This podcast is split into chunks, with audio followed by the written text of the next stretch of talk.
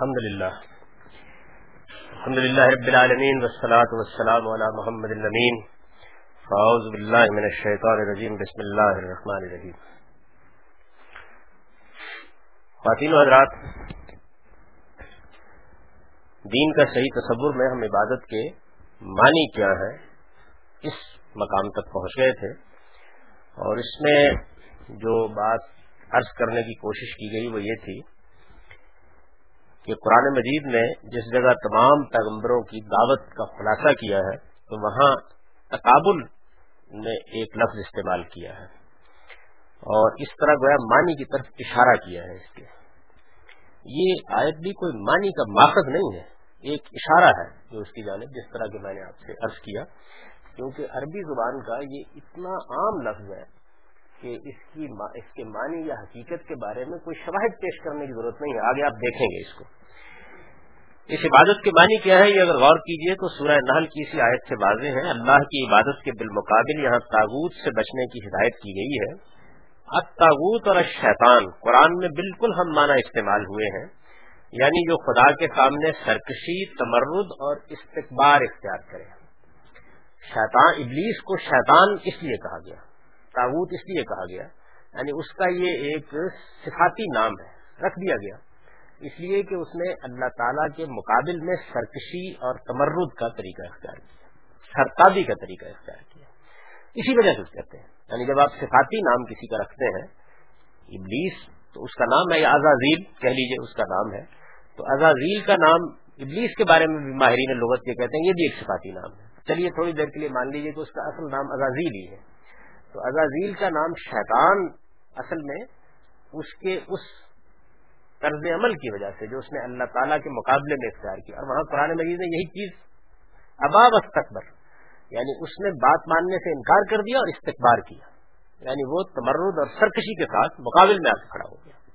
تو اس وجہ سے اس کا نام شیطان یا تاوت رکھ دیا گیا۔ اور یہ اب الہامی لٹریچر میں بالکل عام ہو گیا۔ اس کا ضد ظاہر ہے کہ آجزی اور پستی ہے۔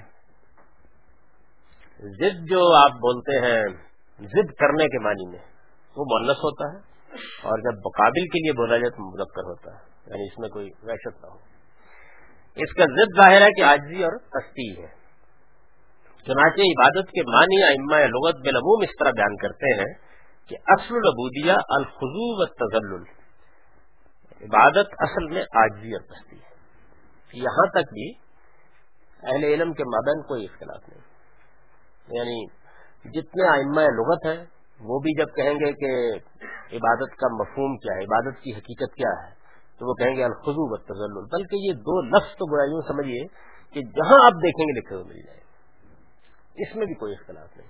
اس میں مولانا مودودی کو بھی کوئی اختلاف نہیں۔ چنانچہ انہوں نے جب لفظ عبادت کی بحث شروع کی ہے تو یہ دیکھیے انہوں نے قرآن کی چار بنیادی اصطلاح میں لکھا ہے۔ عربی زبان میں ابودا ابودیت ابدیت کی اصل معنی خزو اور تزل کے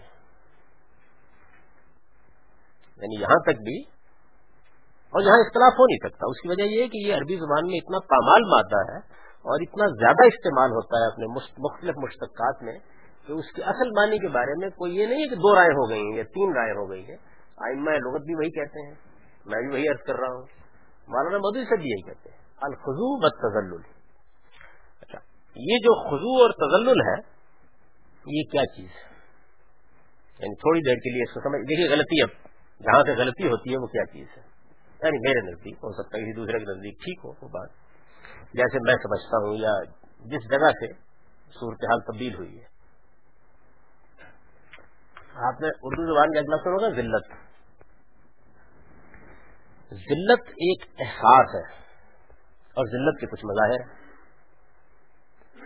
یعنی مثلا میں کسی آدمی کے ہاں گیا اور اس نے میرے ساتھ جو رویہ اختیار کیا، میں نے اس میں ذلت محسوس کی۔ تو اصل میں تو ایک داخلی کیفیت ہے نا، جو میرے اندر پیدا ہوئی۔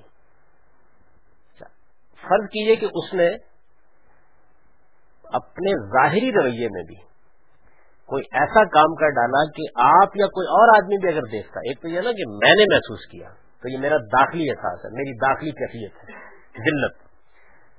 کسی دیکھنے والے نے محسوس کیا۔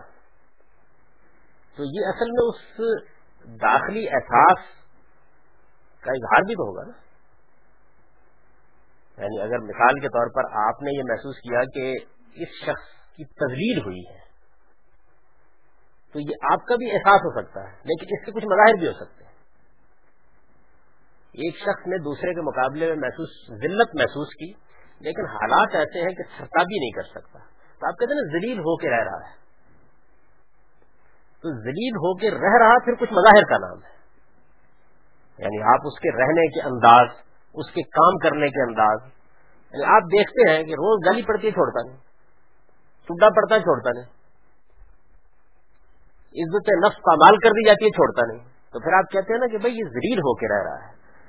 تو اصل میں ایک ہے ذلت، ایک ہے عزت، اور ایک ہے کسی کو عزت دینا، یا آپ کا کسی کو عزت دیتے ہوئے دیکھنا، یا کسی ایسی چیز کا اظہار ہونا جس سے یہ پتہ چلتا ہو کہ دوسرے کو عزت دی جا رہی ہے یا عزت دے رہا ہے۔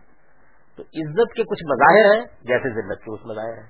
لیکن اپنی حقیقت کے لحاظ سے عزت آپ کے اندر کا ایک احساس ہے اور ذلت بھی آپ کے اندر کا ایک احساس ہے۔ یعنی آپ تزلیل محسوس کرتے ہیں۔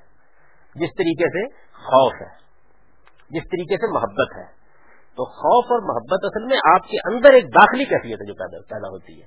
اب اس کا اظہار اس شکل میں بھی ہو سکتا ہے کہ آپ رنگ پھک ہو گیا ہو اس شکل میں ہو سکتا ہے کہ آپ کی چیخ نکل گئی ہو اس صورت میں بھی ہو سکتا ہے کہ آپ ڈر کے بعد کھڑے ہوئے مثال کے طور پر سید موسا کا واقعہ بیان کیا جاتا ہے نا کہ جیسے ہی انہوں نے آگ دیکھی اور اللہ تعالیٰ نے ان کے ساتھ مکالمہ شروع کیا اور ان کا اثر سانپ بن گیا۔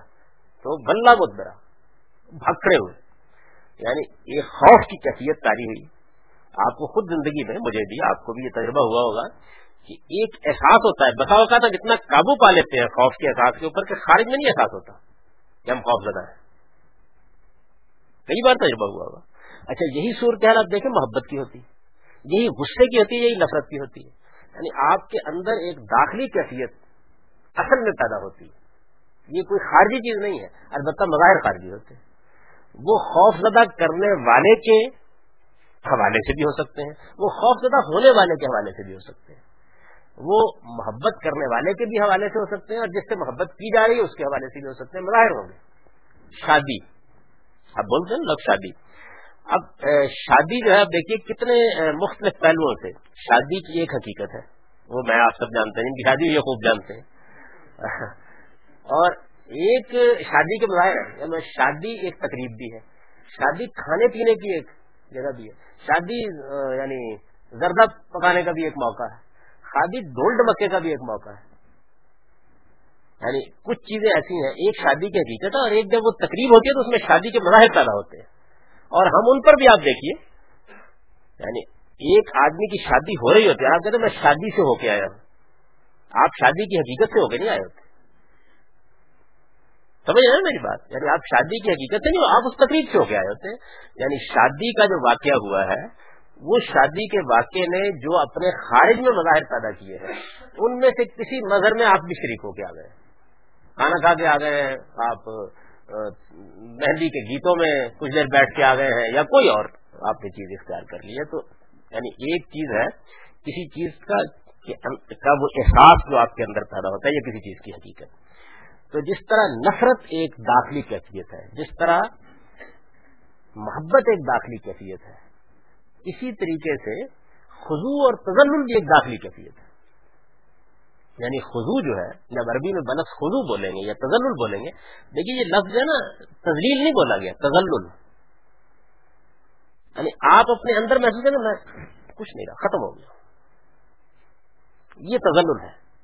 ہو سکتا ہے ظاہر میں آپ بڑے اپنے کھڑے رہے۔ ہیں یعنی یہ داخلی کیفیت آپ کے اندر پاس ہے آپ ذلت کے اندر ڈر گئے۔ ہیں اچھا آپ نفرت سے پھلک رہے ہوتے ہیں۔ لیکن ظاہر میں دبا لیا آپ نے۔ آپ کے اندر شدید رد عمل پیدا ہوا ہوتا ہے کسی چیز کے بارے میں، لیکن آپ نے اس کا اظہار نہیں کیا۔ تو یہ ساری جو کیفیات ہیں، تو خزو اور تزل جو ہے، یہ اصل میں ایک داخلی کیفیت ہے، اور اس میں کوئی شک ہی نہیں ہے کہ اس لفظ کا جیسے ہی ہم مطالعہ کرتے ہیں تو معلوم ہوتا ہے کہ ابودت ابودیت ابدیت یا عبادت، یہ مصدر ہے نا، یہ ایک ہی معنی میں ہے، مختلف بولے جاتے ہیں۔ تو ان سب کے اندر جو اصل حقیقت ہے، اصل معنی ہے ان کے، وہ کیا ہے؟ خزو اور تجلط یعنی مطلب یہ ہے کہ آدمی اپنے اندر ایک عجز ایک پستی ایک جھکاؤ کی کیفیت محسوس کرتا ہے۔ تو یہ اس کی اصل ہے۔ اب یہ جو اصل ہے یہ ظاہر ہے کہ ظہور کرے گی مختلف صورتوں میں۔ فکری طور پہ ظہور کرے گی نا۔ یعنی آپ نے کسی شخصیت کے مقابلے میں خزو محسوس کیا۔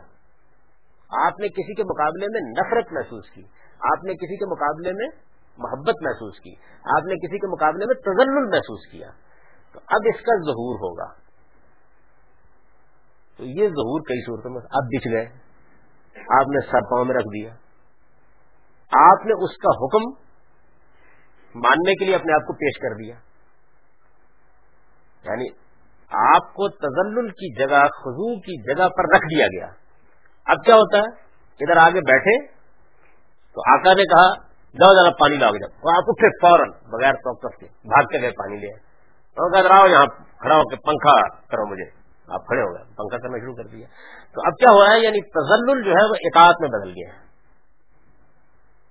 تزل جو ہے، آپ کا اندرونی جھکاؤ جو ہے، اس جھکاؤ نے خارج میں کیا صورت اختیار کر لی ہے؟ خارج میں اس نے یہ صورت اختیار کر لی ہے کہ آپ کو اطاعت کر رہے ہیں۔ آپ کو اگر دیکھا جائے تو معلوم ہوگا کہ آپ اس کے سامنے رام ہوئے ہوئے ہیں۔ تو خضو اور تزل تو ایک داخلی کیفیت ہے۔ اس کا اظہار باہر ہوتا ہے کبھی اطاعت کی صورت میں، کبھی دوسرے کے سامنے دکھ جانے کی صورت میں، کبھی ناک رگڑنے کی صورت میں۔ یعنی جب کوئی آدمی کسی کے مقابلے میں ذلت پر کھڑا ہو جائے گا، تو مظاہر ہوں گے نا اس کے، بے شمار مظاہر ہو سکتے ہیں۔ تو یہ جو بہت سے مظاہر ہیں، وہ اصل مانی نہیں ہے اس کے۔ یعنی اصل میں ابودیت یا تزلیل یا تزل یا خزو اس کا اظہار ہوتا ہے تابع ہونے کی صورت میں، رام ہونے کی صورت میں۔ مانی نہیں ہے اس کی اچھا اب جس طرح میں نے ابھی پوجا کے لفظ کی آپ کو مثال دی تھی، تو زبان میں ہوتا یہ ہے کہ جس طرح لفظ اپنی اصل حقیقت میں استعمال ہو رہا ہوتا ہے، بالکل اسی طرح اپنے مظاہر کے لیے بھی استعمال ہو جاتا ہے۔ یعنی یہ ہوگا، ہر لفظ کے ساتھ ہوگا۔ تو یہ دیکھیے، میں نے مودی صاحب کی عبارت جیسی اس کا ایک حصہ چھوڑ دیا تھا پڑھتے ہوئے۔ عربی زبان میں ابودا، ابودیت اور ابدیت کے اصل معنی خزو اور تزل کے ہیں، ٹھیک ہے؟ بالکل، اس میں کوئی اختلاف نہیں ہے۔ اب دیکھیے انہوں نے اس کے بعد کیا کیا؟ وہ تو خزو اور تزل تو دونوں عربی کے لفظ ہے نا۔ یعنی تابع ہو جانا، رام ہو جانا۔ یعنی یہاں ہوا یہ ہے کہ جو معنی ہے، اردو میں معنی بیان ہونے چاہیے تھے نا۔ خزو اور تزل کا مطلب ہے آجزی اور پستی کی کیفیت محسوس کرنا۔ تابع ہو جانا، رام ہو جانا، اس کی معنی نہیں ہے۔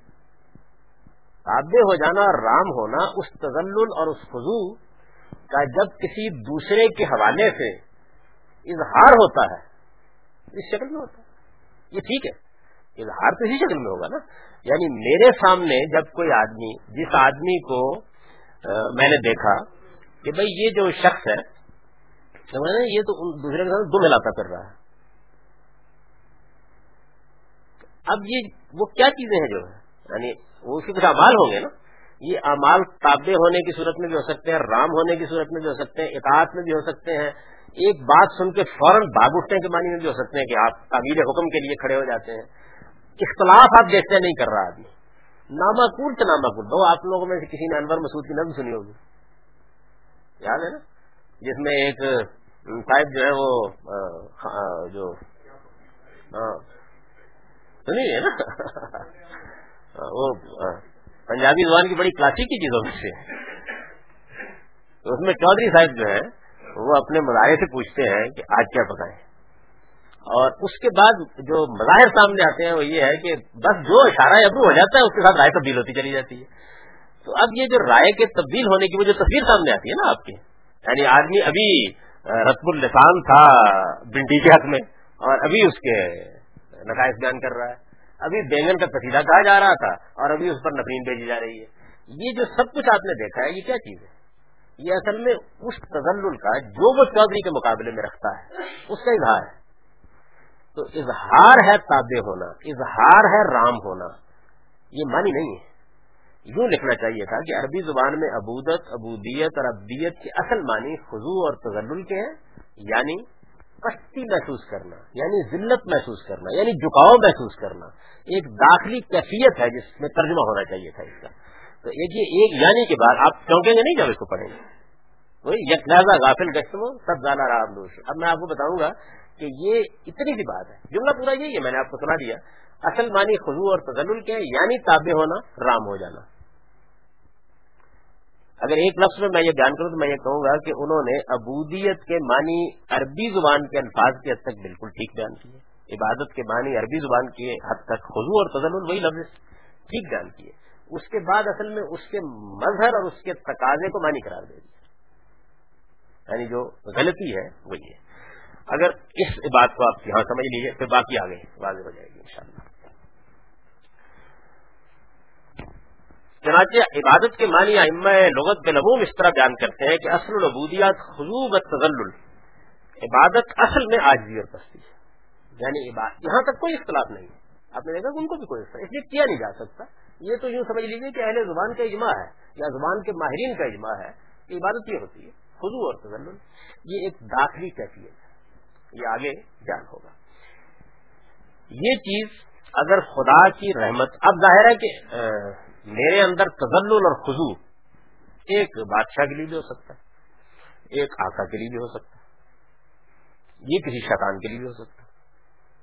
یعنی یہ تو مختلف، خدا کے مقابلے میں خزو اور تزل یہ لفظ کے اندر شامل نہیں، لیکن جب آپ کہیں گے خدا کی عبادت کرو، تو ظاہر ہے کہ پھر وہ خزو اور تزل کیسے پیدا ہوتا ہے، پھر اس کو دیکھنا پڑے گا۔ یعنی اب یہ جو کچھ آگے بیان ہو رہا ہے، وہ اصل میں لفظ کے نسبت کے تبدیل ہونے سے بیان ہو رہا ہے۔ وہ مانی کا کوئی سوال نہیں مانی ہو گئے۔ جیسے میں نے اس کا ترجمہ کیا عبادت اصل میں آجزی اور پستی ہے۔ تو آجزی اور پستی ہمارے پاس اچھا یہ پستی سے وہ پستی مراد نہ اردو زبان میں پستی جو ہے وہ ایک منفی مفہوم میں بھی استعمال ہوتا ہے۔ یعنی اس شخص کے اخلاق میں بڑی پستی آ گئی، یہ مطلب نہیں ہے۔ وہی اج جھکاؤ۔ یعنی آپ تو گر گئے۔ جس کو بیان کیا جاتا ہے نا کہ سیدنا عمر رضی اللہ عنہ رسول اللہ صلی اللہ علیہ وسلم کی وفات کے بعد مسجد میں آیا انہوں نے کہا کہ جو شخص یہ کہے گا کہ حضور دنیا سے رخصت ہو گئے، گردن مار دو۔ اور بڑی عجیب کیفیت تھی ان کی۔ تو جب سیدنا ابو بکر صدیق نے یہ کیفیت دیکھی تو وہ کھڑے ہوئے۔ اور انہوں نے اس موقع کے اوپر کوئی دو چار منٹ کی گفتگو کی۔ اور اس میں انہوں نے کہا وہ یعنی تھوڑی سی گفتگو کرنے کے بعد صورتحال دیکھی عمر بہت بڑے آدمی تھے، ہوگا، یہ تو مسئلہ پیدا ہو گیا۔ تو لوگ جمع ہوئے ہوئے تھے، ظاہر ہے کہ بڑا حادثہ ہو گیا تھا۔ تو انہوں نے جو گفتگو کی تو اس کے آخر میں قرآن کی وہ آیت پڑی کہ جو شخص اللہ کی بندگی کرتا تھا اسے معلوم ہونا چاہیے کہ خدا حیو کو یوم ہے، اور جو محمد کی بندگی کرتا تھا اسے معلوم ہونا چاہیے کہ مر گئے یعنی یہ بڑی سخت صورتحال انہوں نے بیان کی۔ اور آیت بھی اسی طریقے سے پڑھ دی۔ حضرت عمر جو ہے وہ خود اپنی کیفیت بیان کرتے ہیں کہ جب وہ آیت پڑھتے چلے گئے تو مجھے یہ محسوس ہوا کہ آج ہی نازل ہوئی ہے۔ قرآن میں ہے وہ آیت، آدمی کو طلب نہیں ہوتا۔ اور پھر میں اپنے یعنی پاؤں کے اوپر گرتا چلا گیا یعنی میں کھڑا نہیں رہتا تھا۔ یعنی یک بیک وہ جو ایک آدمی کے اندر کیفیت پیدا ہوتی ہے، داخلی جھکاؤ کیا ہو گیا یہ صورتحال؟ تو اس صورتحال کو گویا انہوں نے بیان کیا۔ تو اصل میں جب ہم کسی کے، کسی کی، کسی ہستی کے مقابلے میں ہاں وہ ہستی اللہ تعالیٰ ہو یا کوئی، اس کے مقابلے میں ایک تزل ایک عجز ایک پستی کی کیفیت محسوس کرتے ہیں، تو عربی زبان میں اس کے لیے لفظ عبادت استعمال کیا جاتا ہے۔ یہ اس کا اصل مطلب ہے۔ یہ چیز اگر خدا کی رحمت، قدرت، ربوبیت اور حکمت کے صحیح شعور کے ساتھ پیدا ہو یعنی اب یہ جو چیز ہے، اس کا تعلق معنی سے نہیں ہے، اس کا تعلق انسان کے شعوری احساس سے اس نے عبادت کا لفظ سنا ہوا ہے۔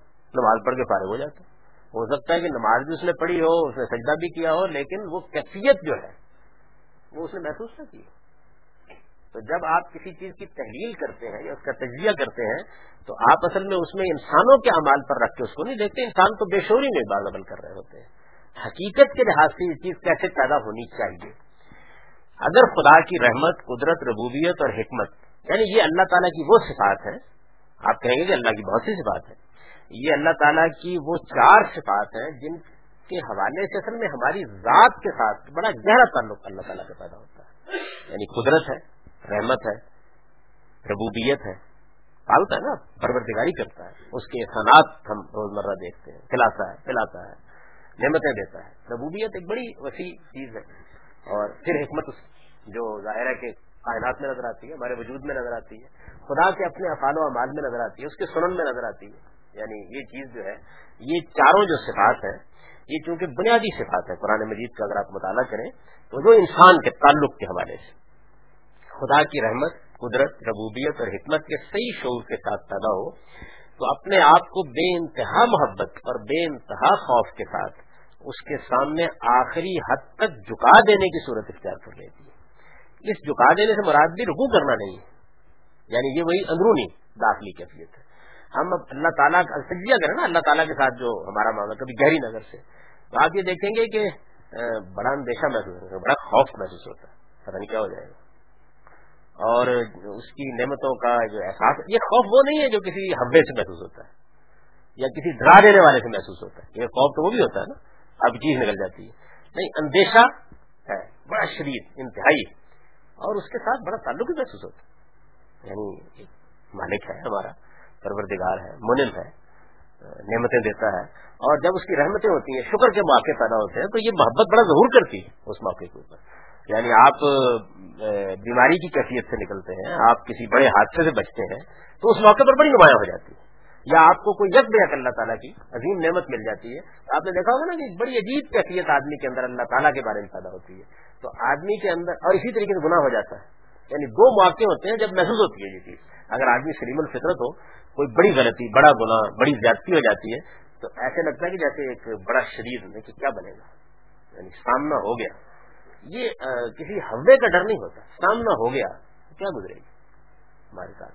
اور بالکل اسی طریقے سے جب نعمت ملتی ہے، جب اس کی شفقت کا ہم احساس کرتے ہیں، تو ایک خاص طرح کی محبت محسوس یعنی یہ ظاہر ہے کہ دو جذبے ہیں۔ ہمارے پاس کوئی اور الفاظ نہیں ہے ان کو بیان کرنے کے لیے۔ ہو سکتا ہے کہ کوئی بہتر الفاظ اس کے معاملے میں کسی اور زبان میں ہو۔ لیکن ہماری جو زبان ہے، اس کے اندر محبت اور خوف ہی میں اس کو تعبیر کیا جا سکتا ہے۔ ایک ایک غیر معمولی تعلق کا احساس ہم دیکھتے ہیں، بہت بہت سے مواقع پر۔ غیر معمولی تعلق کا احساس۔ یعنی بعض اوقات ایسے لگتا ہے جیسے اللہ تعالیٰ نے آ کر آسمان سے ہمارے سر پر شخصت کا ہاتھ رکھ دیا تو آدمی کے روئے روئے میں ایک احساس شکر، ایک احساس محبت، ایک احساس تعلق کیسا میرا پروردگار ہے کیسی ہے اس کی نعمتیں میرے اوپر۔ یہ چیز آدمی کے اندر پیدا ہوتی ہے۔ اور جیسے ہی غلطی ہوتی ہے، کوتاہی ہوتی ہے کیشی کا احساس ہوتا ہے۔ یہ آپ نے محسوس کیا ہوگا کہ ایک بندہ مومن رہا ہے یعنی اگر صحیح شعور کے ساتھ زندگی بسر کر رہا ہو، تو آپ تجزیہ کر کے دیکھیں، موت کے جو حادثہ اس سے نہیں ڈرا رہا ہوتا اسے۔ یعنی اس کے نتیجے سے خوف آ رہا ہوتا کہ میں جب پیش ہوں گا، تو پتہ نہیں کیا اثاثہ لے کے جا رہا ہوں۔ وہاں اللہ تعالیٰ کے ساتھ کیا معاملہ ہوگا؟ تو اس طرح کے مواقع جن پر آپ اس جذبے کو محسوس کرتے ہیں۔ اور پھر کبھی اس کا اندر اتر کے جائزہ لیں تو خوف کی وہ آخری حد ہوتی ہے جو محسوس ہو رہی ہوتی ہے۔ اور جب دوسری کیفیت میں آپ دیکھتے ہیں تو تعلق اور محبت کی آخری حد ہوتی ہے جو محسوس ہو رہی ہے۔ یعنی اس سے آگے پھر کوئی چیز نہیں ہوتی۔ ساری محبتیں معلوم ہوتا ہے کہ نیچے ہو گئی ہیں اور سارے اندیشے بھی باطل ہو گئے ہیں۔ یہ چیز ہے جس کو یہاں بیان کرنے کی کوشش کی گئی ہے کہ اگر خدا کی رحمت قدرت، ربوبیت یعنی کیا چیز؟ یہ چیز یہ چیز سے مراد آجزی اور پستی۔ یعنی وہ جو آجزی اور پستی اللہ کے مقابلے میں ہم محسوس کرتے ہیں، اگر یہ آجی اور پستی جو ہے، اس کو آپ مظاہر میں دیکھیں، تو آپ کہہ سکتے ہیں کہ ایک آدمی جو رکوع کر رہا ہے، سجدہ کر رہا ہے، تو اپنے وجود سے آجی اور پستی کا اظہار کر رہا ہے۔ لیکن اہم ممکن ہے کہ وہ اس داخلی کیفیت میں نہ ہو۔ ایک رسم کے طور پر اس کو ادا کر رہا ہو۔ اگر یہ خدا کی قدرت، رحمت، قدرت، ربوبیت اور حکمت کے صحیح شعور کے ساتھ پیدا ہو، تو اپنے آپ کو بے انتہا محبت اور بے انتہا خوف کے ساتھ اس کے سامنے آخری حد تک جھکا لینے کی، جھکا دینے کی صورت اختیار کر لیتی ہے۔ خوشو خزو اخبات انابت خشیت تجر و قنوت، یہ قرآن مجید اس کیفیت کو بیان کرتا ہے۔ یعنی یہ الفاظ ہیں جو اگر قرآن میں دیکھیں نا مثلا وہ کہے گا کہ اللہ کے بندے اس کے سامنے خوشبو اختیار کرنے والے ہوتے ہیں۔ اللہ کے بندے اس کے سامنے خزو اختیار کرنے والے ہوتے ہیں۔ اللہ کے بندے اس کی طرف انابت اختیار کرتے ہیں۔ وہ مخبتین ہے وہ یہ تجرعون تجرع اختیار کرتے ہیں۔ وہ قنوت اختیار کرتے ہیں۔ یعنی یہ مختلف تعبیریں ہیں جو اصل میں اس کیفیت کو قرآن بیان کرتا ہے۔ ایک تو ہے نا مظاہر اس کے۔ تو قرآن مجید اللہ تعالیٰ کے ساتھ جو ہمارا تعلق ہے ابودیت کا جو بندگی کا تعلق ہے یا عبادت کا تعلق ہے، عبادت اپنی حقیقت کے لحاظ سے، اب اس کو تعبیر کرے گا۔ ہم نے اس کو تعبیر کیا خزو اور تزل میں۔ تو قرآن مجید اس کے لیے خزو کا لفظ بھی استعمال کرتا ہے خوشو کا لفظ بھی استعمال کرتا ہے، اخبات اور عنابت اور خشیت کا لفظ بھی استعمال کرتا ہے، اور قنوت اور تجروں کے الفاظ بھی استعمال کرتا ہے۔ یعنی ان کے سامنے قرآن پڑھا جاتا ہے تو یہ تجر یہ یہ تجر کوئی خارج نہیں ہے۔ ایک داخلی کیفیت ہے جو آپ اپنے اندر محسوس کرتے ہیں۔ یہ سب الفاظ قرآن میں اسی حقیقت کی تعبیر کے لیے استعمال ہوئے ہیں۔ یعنی یہی جو اندرونی جھکاؤ ہے، اندرونی پستی ہے آدمی کی۔ ارے نماز میں خوشی ہونا چاہیے۔ تو نماز میں جو خوشبو ہے وہ آپ کی داخلی کیفیت یعنی خوشبو کس کے سامنے؟ ایک اندیشے کی کیفیت کس کے سامنے؟ ایک خوف، خشیت کی کیفیت کس کے سامنے؟ خدا کے سامنے آپ محسوس کرتے ہیں۔ یہ سب الفاظ قرآن میں اسی حقیقت کی تعبیر کے لیے استعمال ہوئے ہیں، یہ دراصل ایک داخلی کیفیت ہے۔ یعنی یہ اصل بات کہنا مقصود ہے کہ آجی اور پستی جو ہے، اس کے مظاہر تو ہوتے ہیں، بہت سے ہوتے ہیں، لیکن اصل میں یہ دراصل یعنی یہ حقیقت میں ایک داخلی کیفیت ہے جو انسان کے اندر پیدا ہوتی اور اس کے نہا خانہ وجود کا احاطہ کر لیتی میں نے اس کی کچھ مثالیں دی ہیں کہ وہ مواقع کون سے ہوتے ہیں جب ہم اس کو محسوس کرتے ہیں؟ یعنی وہ مواقع جو انتہائی اللہ تعالیٰ سے خوف کے مواقع آتے ہیں ہماری زندگی میں۔ اللہ تعالیٰ کے ساتھ انتہائی تعلق کے مواقع۔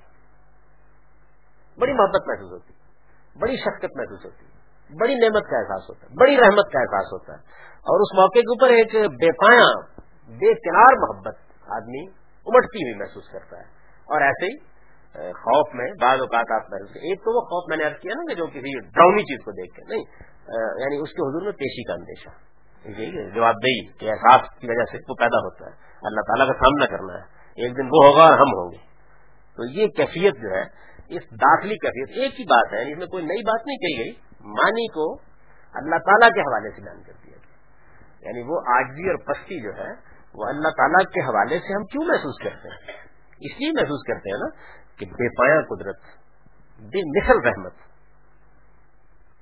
یعنی ہمارا احاطہ کیے ہوئے ربوبیت، اور ایک ایک عمل میں غیر معمولی حکمت۔ کبھی آپ دیکھیے نا، ایک انسان کا وجود ہے، تو آپ اس کو میز کے اوپر کھول دیتے ہیں، جب ڈاکٹر لوگ اس کو دیکھتے ہیں یا تجزیہ کرتے ہیں اس کا، تو اس کے بعد یعنی قدرت کا احساس آسمان کو دیکھ کے زیادہ پیدا ہوتا ہے۔ وہاں حکمت کا بڑا غیر معمولیت ہے۔ یہ کیا چیز ہے؟ یعنی کیا چیز ہے؟ کیا توازن ہے؟ کیا احساس ہے؟ کس طریقے سے ایک ایک چیز کو متعلق کیا گیا ہے؟ یعنی ہم جسے دیکھتے ہیں اس کو۔ اور پھر جب ایک ماہر طب بتاتا ہے ہم کو کہ دیکھیے یہ ایک نقص یہ دیکھیے ایک شریان، یہ دیکھیے خون کی گردش کا ایک طریقہ، یہ دیکھیے جگر کا ایک تیل، یہ کیسے عجیب و غریب طریقے سے متعلق ہوا ہوا ہے۔ اگر کبھی دیکھنا ہو تو خدا کی حکمت کو دیکھنے کے لیے یعنی کیسے حکیمانہ طریقے سے اس نے چیزوں کے درمیان ربط پیدا کیا ہے۔ کائنات ذرا بڑی وسیع ہے، بڑی بےتنا حکمت ہے اس میں، لیکن وہ آئنسٹان کی کتاب میں زیادہ نظر آتی ہے، دیکھنے میں کم نظر آتی ہے۔ تو انسان تو سامنے پڑا ہوا ہوتا ہے۔ اچھا انسان اپنے اندر بھی اگر دیکھے تو اس چیز کو محسوس کرتا ہے۔ تو اللہ تعالیٰ کی اصل میں یہ وہ صفات ہے رحمت، قدرت، ربوبیت اور حکمت، یہ اصل میں ہمارے خدا کا تصور ہے جو ہمارے ذہن میں آتا ہے۔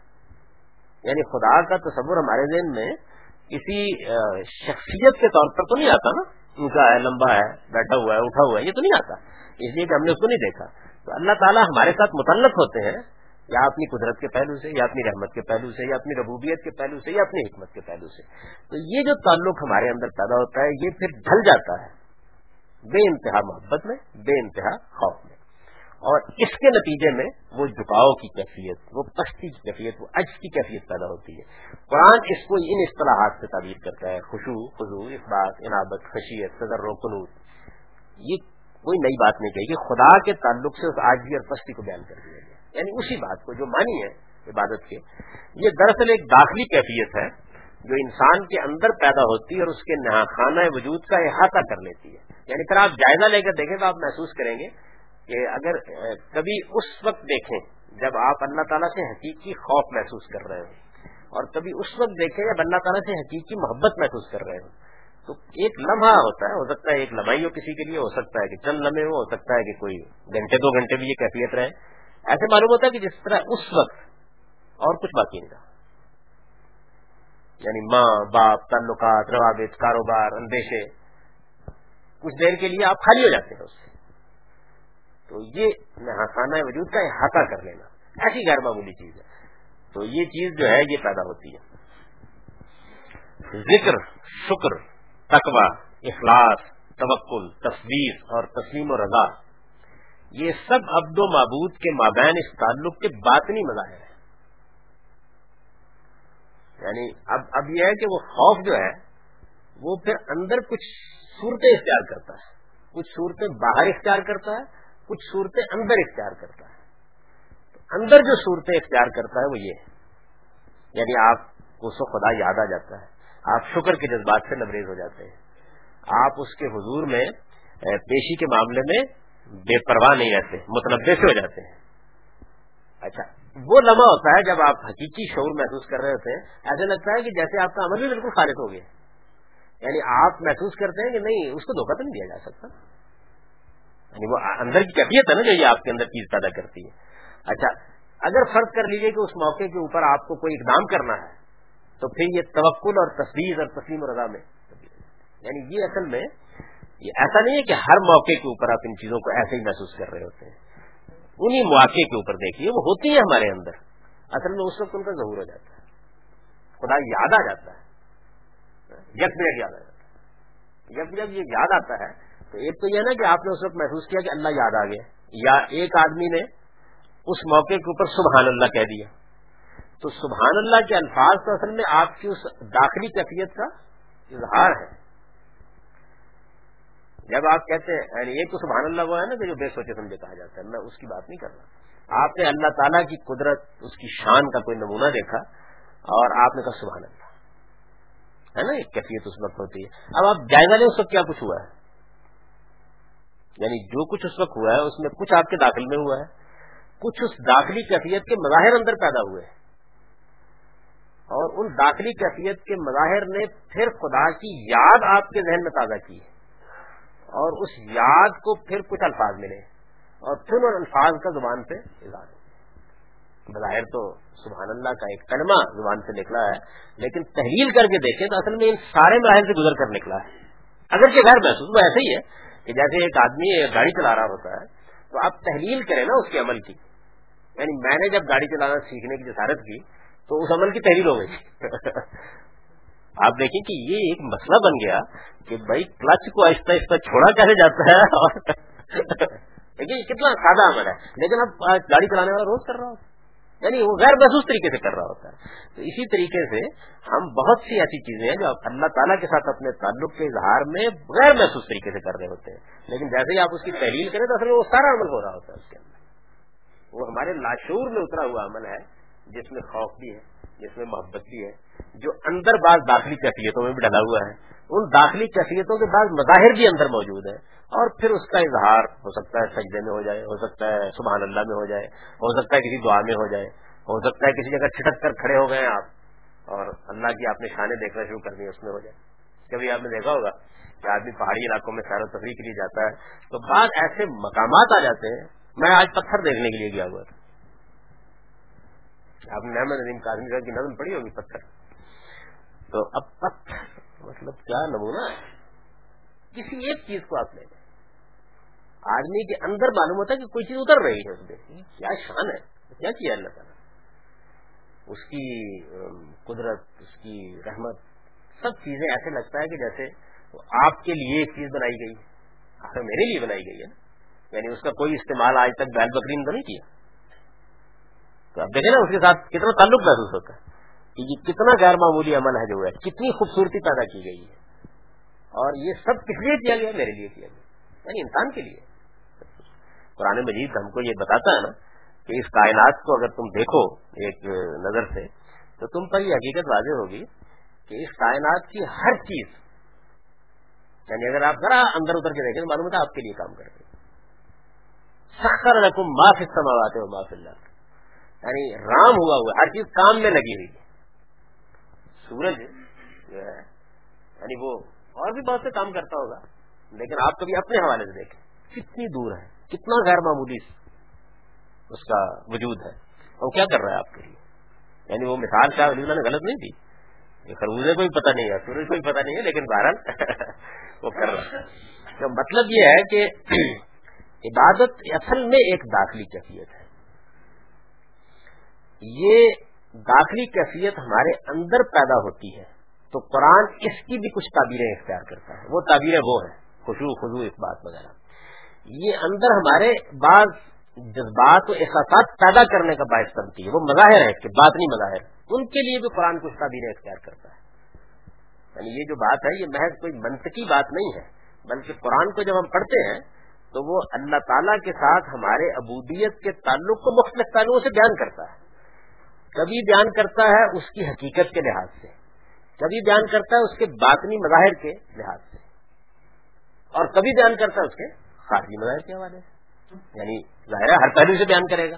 تو یہ میں نے اس کو بالکل کیٹیگرائز کر دیا ہے کہ داخلی کیفیت کو جب وہ الفاظ دیتا ہے تو یہ دیتا ہے۔ اور جب اس کے مظاہر جو باطن میں ہوتے ہیں، ان کو الفاظ دیتا ہے تو یہ دیتا ہے۔ یہ سب عبد و معبود کے مابین اس تعلق کے باطنی مظاہر ہیں۔ اب آگے اس کی تشریح کی ہے میں نے۔ اس کے معنی یہ ہے کہ بندہ اس تعلق میں اپنے پروردگار کی یاد سے اطمینان حاصل کرتا اس کی عنایتوں پر اس کے لیے شکر کے جذبات کو اپنے اندر ایک سیل بے پناہ کی طرح امٹتے ہوئے دیکھتا۔ اس کی ناراضی سے ڈرتا۔ اسی کا ہو رہتا۔ اس کے بھروسے پر جیتا۔ اپنا ہر معاملہ اس کے سپرد اور اپنے پورے وجود کو اس کے حوالے کر دیتا اور زندگی میں ہر قدم پر اس کی رضا حاصل کرنے کے لیے بےکار رہتا ہے۔ یہ کیفیت ہما وقت ہم میں سے کسی کو بھی حاصل نہیں ہوتی۔ یعنی جب شعور بیدار ہوتا ہے، مختلف مراحل آتے ہیں، تو ان میں سے کوئی نہ کوئی چیز پیدا ہو جاتی ہے۔ یعنی اگر آپ جائزہ لے کے دیکھیں، یہ اندر ہوتی ہے، اندر کہیں گڑی ہوئی ہوتی ہے، لیکن کبھی ہم مظاہری میں الجھے ہوئے ہوتے ہیں۔ کبھی اس کے ہم باطنی کیفیتوں میں ڈوب جاتے ہیں۔ اور کبھی یعنی آپ یہ دیکھیں گے کہ وہ محض مراسم میں ڈلی ہوئی ہوتی۔ ہے عید کے موقع پر کبھی دیکھیے نا آپ۔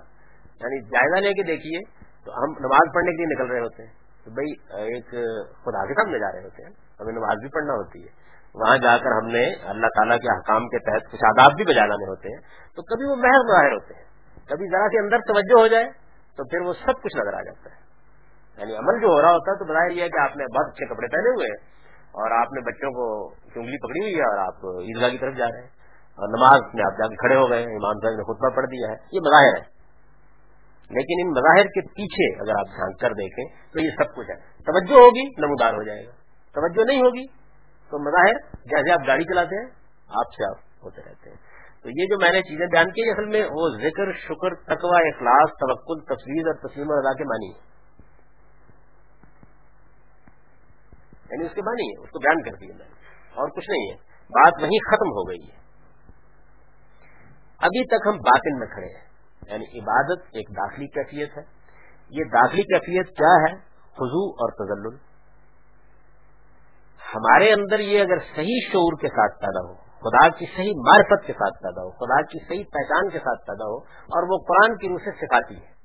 یعنی اللہ تعالیٰ کے صفات کو ہم محسوس کرتے ہیں، اپنی ذات کے ساتھ متعلق، اور اس سے ہمارے اندر اس کی معرفت پیدا ہوتی ہے۔ تو بے انتہا محبت اور بے انتہا خوف کے ملے جلے احساس کے ساتھ ایک جھکاؤ اور پستی کی صورت میں نمودار ہو جاتی ہے۔ یعنی وہی آجی اور پستی۔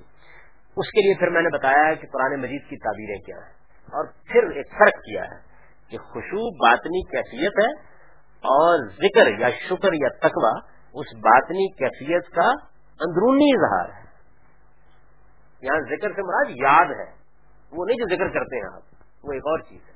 یعنی وہ اب الفاظ میں ڈل گیا۔ وہ تو اصل میں ذکر کا خارجی ضرور ہے۔ یہاں ذکر سے مراد یاد یعنی خدا، یاد آ ہے نا یہ اندر باطن میں آپ کی کیفیت۔ یہ باطنی مظاہر ہے۔ تو گویا ہمارے سامنے ایک ہے عبادت کی حقیقت۔ ایک ہے اس کے باطنی مظاہر۔ اور اب ہم کہاں پہنچے؟ ظاہری۔ انسان کے ظاہری وجود میں اس تعلق کا ظہور جن صورتوں میں ہوتا ہے، ان کے بارے میں قرآن کا ارشاد ہے۔ یہ یعنی میں نے قرآن مجید کی آیت نقل کر دی کیونکہ ایک خاص موقع پر قرآن مجید نے اس کو ایک پیدا ہونے والی کیفیت کے ظہور کی صورت میں بیان کیا ہے۔ اس لیے اس کا انتخاب کیا ورنہ بڑی سادہ سی چیز ہے۔ یعنی ظاہر ہے کہ وہ باطنی مظاہر جو ہے، وہ خارج میں انسان جب سے دنیا میں رقو میں ڈھلے سجود میں ڈھلے یعنی خارج میں وہ اسی صورت میں ڈلتے ہیں۔ انما یؤمن بآیات الذین اذا ذکروا بها خروا سجدا وسبحوا بحمد ربهم وهم لا يستكبرون تتجافى جنوبهم من المضاجع يدعون ربهم خوفا وطمعا ومما رزقناهم ينفقون۔ یعنی یہ صحابہ کرام کی کیفیت ہے جب ان کے سامنے، اصل میں ہمارے سامنے تو دین توارث سے آ رہا ہے نا۔ آپ سوچیے نا تھوڑی دیر کے لیے کہ آدمی جس کو قرآن نے سورہ فاتحہ میں بیان کیا کہ خدا کا بندہ جو ہے، وہ چھٹی صدی میں ہاتھ اٹھا کے کھڑا ہے۔ اور یہ کہہ رہا ہے کہ پرور دگار تیری ربوبیت میں کوئی شک نہیں۔ میں جانتا ہوں کہ تو مالک یوم دین ہے، لیکن یہ کیا ہو گیا؟ یعنی یہود کی طرف دیکھتا ہوں اور نسارا کی طرف دیکھتا ہوں۔ یہی ہے نا تیری دعوت کے نمبر دار ایک طرف ظالین کھڑے ہیں، دوسری طرف مقبوب الحم کھڑے ہیں۔ تو یہ دونوں سراتر مستقیم بتا رستہ سیدھا کون سا ہے؟ تو جب آدمی اس ہمیں تو مل چکا۔ یعنی وہی بات کہ آپ تو گاڑی چلانا سیکھ چکے ہیں، مل چکا لیکن وہ جب ملا پہلی بار، تو قرآن نے دو تین جگہ پر اس کی تصویریں کھینچی۔ یعنی جب ان کو اللہ تعالیٰ کی آیتیں ان کے سامنے پہلی بار پڑھ کر سنائی گئی تو آدمی کے اوپر انتخاب حقیقت ہوتا ہے۔ وہ مل گئی ملے۔ جی ہاں مل گئی کیا کہنے اس راہ کے تو اس، اسی طرح کا ایک موقع یہ ہے کہ ہماری آیتوں پر تو بس وہی ایمان لاتے ہیں، جن کا معاملہ یہ ہے کہ جب ان کے ذریعے سے یعنی ان آیتوں کے ذریعے سے انہیں یاد دہانی کی جاتی ہے، یہ اس ابتدائی کیفیت کا بیان ہے۔ جو اس وقت ہوئی، یاد دہانی کی جاتی ہے تو سجدہ ریز ہو جاتے ہیں۔ اور اپنے پروردگار کی ہم کے ساتھ اس کی تصویر کرتے ہیں۔ اور سرکشی کا رویہ اختیار نہیں کرتے۔ ان کے پہلو بستروں سے الگ رہتے ہیں۔ وہ اپنے پروردگار کو خوف و تما کے ساتھ پکارتے ہیں۔ اور جو کچھ ہم نے انہیں بخشا ہے، اس میں سے اس کی راہ میں خرچ کرتے ہیں۔ یہ ظاہر ہے۔ یعنی کیا ہوا؟ جب وہ یاد دہانی پیدا ہوئی زخ کے روپ آیا۔ یاد دہانی پیدا یعنی پہلے کیا ہوا؟ پہلے یہ ہوا کہ وہ داخلی کیفیت پیدا ہوئی۔ اس داخلی کیفیت نے ایک باطنی مگر کی صورت اختیار کی، وہ اللہ کی یاد ہے۔ ہے ہمارا پرور یعنی وہی خدا کا تصور، وہ ایک باقاعدہ یاد کی صورت میں قرآن کی تصویر کے نتیجے میں ڈل گیا۔ اور پھر اس کے نتیجے میں جو کچھ ظاہر ہوا، وہ کیا تھا؟ سجدہ، تحمید تصدیق اب بھی ایسے ہی ہوتا ہے۔ یعنی اگر آپ غور کر کے دیکھیں، تو کیا چیز ہوتی ہے؟ ہمیں کوئی بڑی نعمت ملتی ہے، تو جی جاتا ہے اپنے رب کے سامنے، سجدہ ریز ہو جائے۔ اچھا اسی طریقے سے اللہ کی کوئی شان دیکھتے ہیں سبحان اللہ۔ اچھا خوف کا اظہار سب سے بڑھ کر ہوتا ہے۔ موت کا موقع ہے نا یعنی اس موقع کے اوپر اصل میں ہم تصویر سپردگی، یہ سارا اظہار کر رہے ہوتے ہیں۔ یہ جو کلمات ہماری زندگی میں پھیلے ہوئے ہیں، اسی طرح اعتماد جو ہوتا ہے۔ انشاءاللہ کل آئیں گے۔ یعنی یہ ہے تو ایک جملہ۔ انشاءاللہ اللہ ماشاء اللہ الحمد یہ جو کلمات ہماری مسلمانوں کی زندگی میں اب تو بیماری نکلتے رہتے ہیں، وہ کہتے ہیں کہ عرب جب انشاءاللہ کہتے ہیں تو مطلب کام نہیں کر رہا۔ تو یہ ایک الگ چیز ہے، لیکن آپ ان کی کلمات کے اندر اگر اتر کر دیکھیں تو اصل میں یہ اسی کیفیت کا یعنی خدا کے ساتھ ہمارے تعلق کا اظہار ہے۔ یہ اس کا ظاہر ہے۔ تو وہ حمد میں ڈلے گا، وہ تصویر میں ڈلے گا، وہ تحریر میں ڈلے گا۔ یہ کیا ہے؟ ذکر کی مختلف صورت ہے اب ذکر باہر آ گیا۔ یعنی خدا کی یاد نے الفاظ کی صورت اختیار کر لی ہے۔ وہ سجدے میں ڈل جائے۔ وہ رکو میں ڈل جائے یعنی یہ اس کے مظاہر ہے یہ رکوع و سجود، تسبیح و تحمید، دعا و مناجات یعنی یدون رب خوف متما اور خدا کی خوشنودی حاصل کرنے کے لیے اس کی راہ میں انفاق، یہی اصل عبادت ہے۔ یعنی یہاں اصل عبادت سے مراد ظاہر وہاں انسان کے ظاہری وجود میں جب عبادت آتی ہے، تو وہ اس یہ صورت اختیار کر لیتی ہے۔ باطن اس کا کیا تھا؟ جھکاؤ اور پستی اور اج کی ایک داخلی کیفیت۔ اس کے باطنی مظاہر کیا تھے؟ ذکر، شکر تقوا اخلاص، توکل تفریح یہ دیکھنے کی چیزیں نہیں ہیں۔ یہ ہم اندر محسوس کرتے ہیں۔ خدا پہ بھروسہ۔ اندر کی ایک کیفیت ہے۔ اب اس کا ظہور کس شکل میں ہوتا ہے؟ اللہ کے ساتھ ہمارے تعلق کا جو ظہور ہے، وہ ان صورتوں میں ہوتا ہے۔ یہ جو چیز ہے یہ یہی اصل عبادت ہے۔ لیکن انسان کیونکہ اس دنیا میں اپنا ایک عملی وجود بھی رکھتا ہے یعنی اب نوعیت یہ نہیں ہے کہ انسان نے حمد کر لی تصدیق کر لی، تحمید کر لی، کسی جنگل میں بیٹھا ہوا ہے اور تپسیا کر رہا ہے تو سجدہ کر لیا۔ انسان کا معاملہ یہ ہے کہ وہ چونکہ اس دنیا میں اپنا ایک عملی وجود بھی رکھتا ہے، اس وجہ سے اپنے ظہور سے آگے بڑھ کر یہ عبادت انسان کے اس عملی وجود سے متعلق ہوتی اور اس طرح فرشتش کے ساتھ اطاعت کو بھی شامل ہو جاتی یعنی اب جیسے ضرور ہو رہا ہے نا، ایک داخلی کیفیت جھکاؤ کی پیدا ہوئی، اس کیفیت میں کچھ باطنی مظاہر پیدا کیے، اس میں پھر کچھ خارجی مظاہر پیدا کیے۔ اور پھر جب وہ خارجی مظاہر پیدا کیے تو ان میں سے ذرا آگے بڑھ کر، کیونکہ ہم کو عملی زندگی بسر کرنی ہے، تو اگر وہ آقا، وہ مالک، وہ خالق کوئی حکم دے دے، تو اطاعت میں ڈل جائے۔ یہی ہوگا نا۔ یعنی اب اس کے بعد آپ یہ نہیں کہہ سکتے کہ یہ اس کا نتیجہ نہیں، یہ نکلے گا نتیجہ اس کا۔ جب وہ سارے تعلقات پیدا ہو گئے ہیں یعنی خوف بھی ہے، محبت بھی ہے، جھکاؤ بھی ہے، پستی بھی ہے تزل بھی ہے خزو بھی ہے۔ میں اس کو یاد بھی کر رہا ہوں۔ اور جب یاد اس کی میرے شعور پہ آتی ہے، تو وہ تصویر تحمید، تحلیل اور سجدے اور رقو میں بھی ڈل جاتی ہے۔ تو یہ پھر ہو نہیں سکتا کہ اگر مجھے وہ کسی معاملے میں حکم دے تو میں نہ مانوں۔ یعنی نہیں مانوں گا، وہ ایک الگ چیز ہے، اس میں سجدہ بھی نہیں کرتا بعض اوقات۔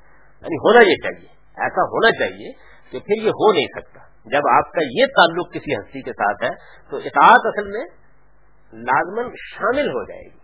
یعنی اسی کیفیت کا، ایسے سمجھیے جیسے ظہور ہوتا ہوتا چلا گیا، تو پھر جب حکم دیا گیا تو اطاعت آ گئی، وہ بھی ہو جائے گی۔ لیکن آپ محسوس کریں گے کہ داخلی کیفیت جو ہے، وہ دائمی ہے۔ باطنی مظاہر جو ہے یہ طلبوں سے پیدا ہوتے ہیں۔ خارجی جو چیزیں ہیں وہ اس طلبوں کا اظہار کرتی ہیں۔ اور اطاعت کا مسئلہ اس وقت پیدا ہوتا ہے جو حکم دیا جائے۔ ایسا ہی ہوگا نا۔ یعنی یہ اس طریقے سے وہ چین میں آگے بڑھے گی۔ اب یہ جو اطاعت ہے، آپ دیکھیے کیا کیا چیزیں ہو گئی اندرونی جھکاؤ، جس کو آپ کہہ سکتے ہیں نیاز مندی یعنی اردو زبان میں میں جھک گیا ہوں۔ عجز ہے، پستی ہے۔ ایک چیز وہ ہو گئی۔ ایک چیز کیا ہوئی؟ اس کے خارجی مظاہر یعنی پرستش، یہ پرستش کی چیز ہے نا؟ تحمید، یہ جامع تعبیر اس کے لیے ہم نے اختیار کر لی۔ اندرونی جھکاؤ، پرستش اور اطاعت۔ یہ تین چیزیں ہو گئی مولانا مزید صاحب نے کیا کیا؟ ان تینوں چیزوں کو ایک ہی جگہ رکھ دیا یعنی جو مسئلہ ہے ان کے وہ کیا ہے؟ ایک ہی جگہ رکھ دیا یعنی وہ کہتے ہیں کہ عبادت کیا ہے؟ وہ تین چیزوں کا نام ہے۔ پرستش نیاز مندی ہوئی اور؟ اب اب میں نے کہا نا کہ بڑی لطیف ہے یہ چیز۔ ایک ہی جگہ رکھتی ہے یعنی یہ تین اجزاء ہیں اس کے۔ ایسا نہیں ہے۔ یعنی ایسا نہیں ہے۔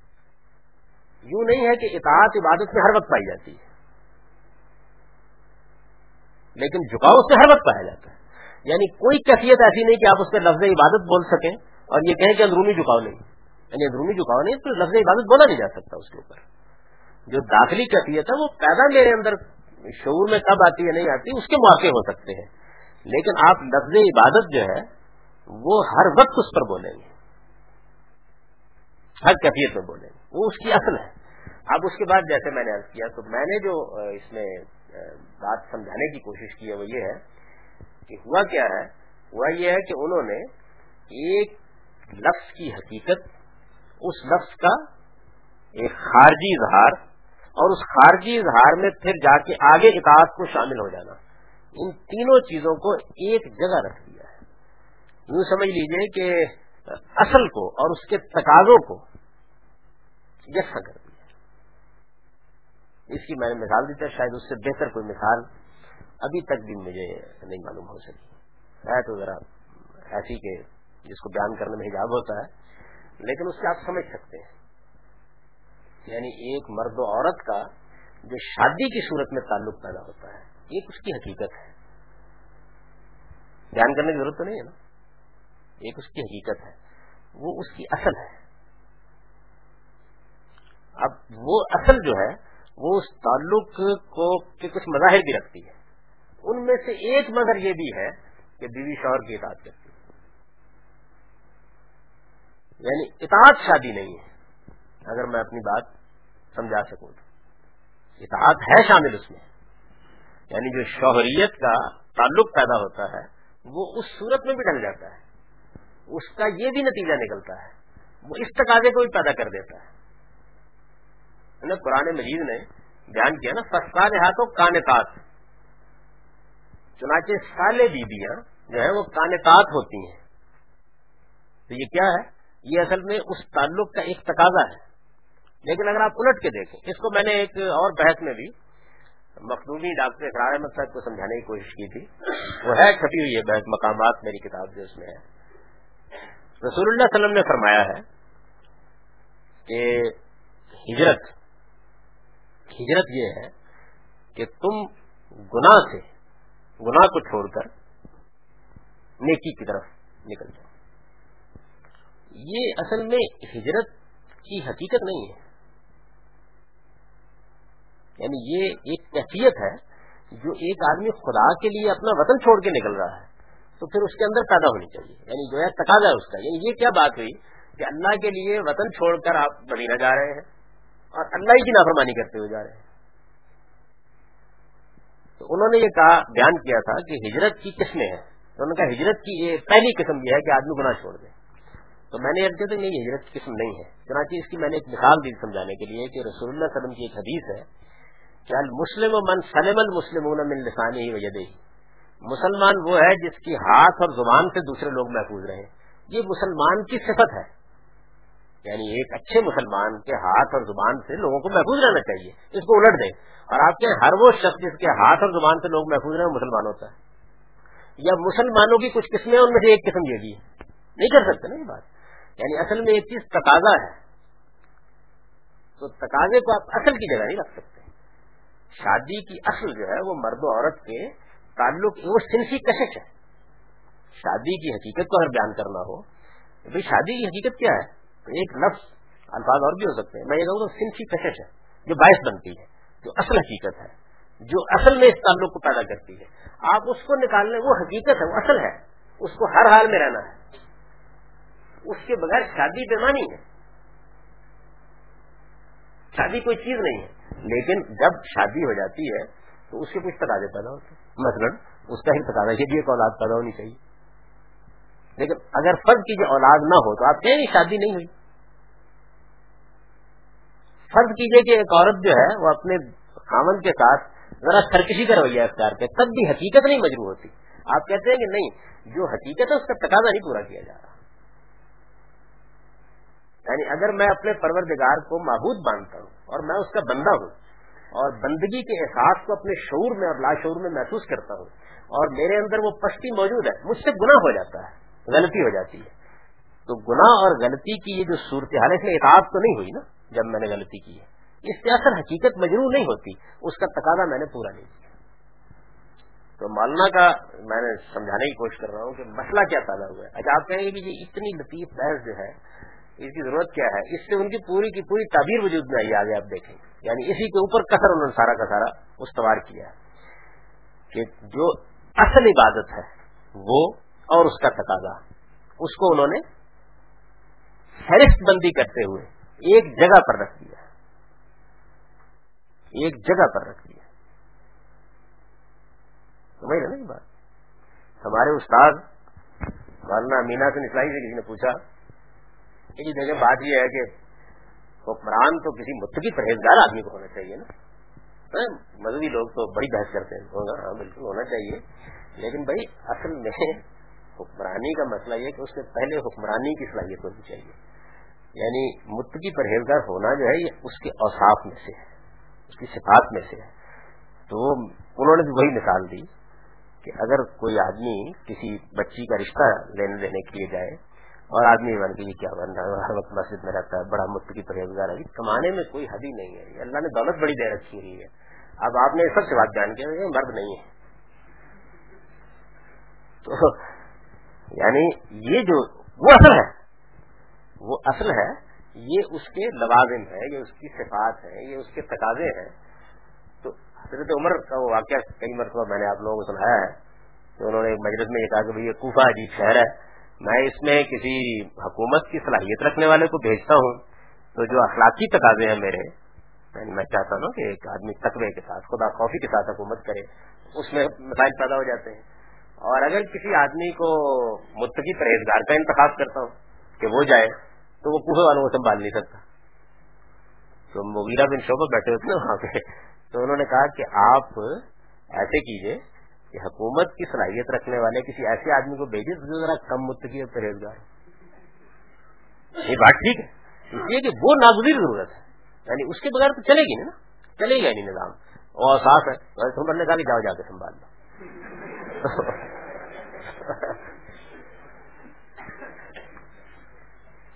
تو ہے تو یہ ایک نازک اور لطیف بحث، ہو سکتا ہے کہ میں اس کا ابلاغ نہ کر سکا ہوں۔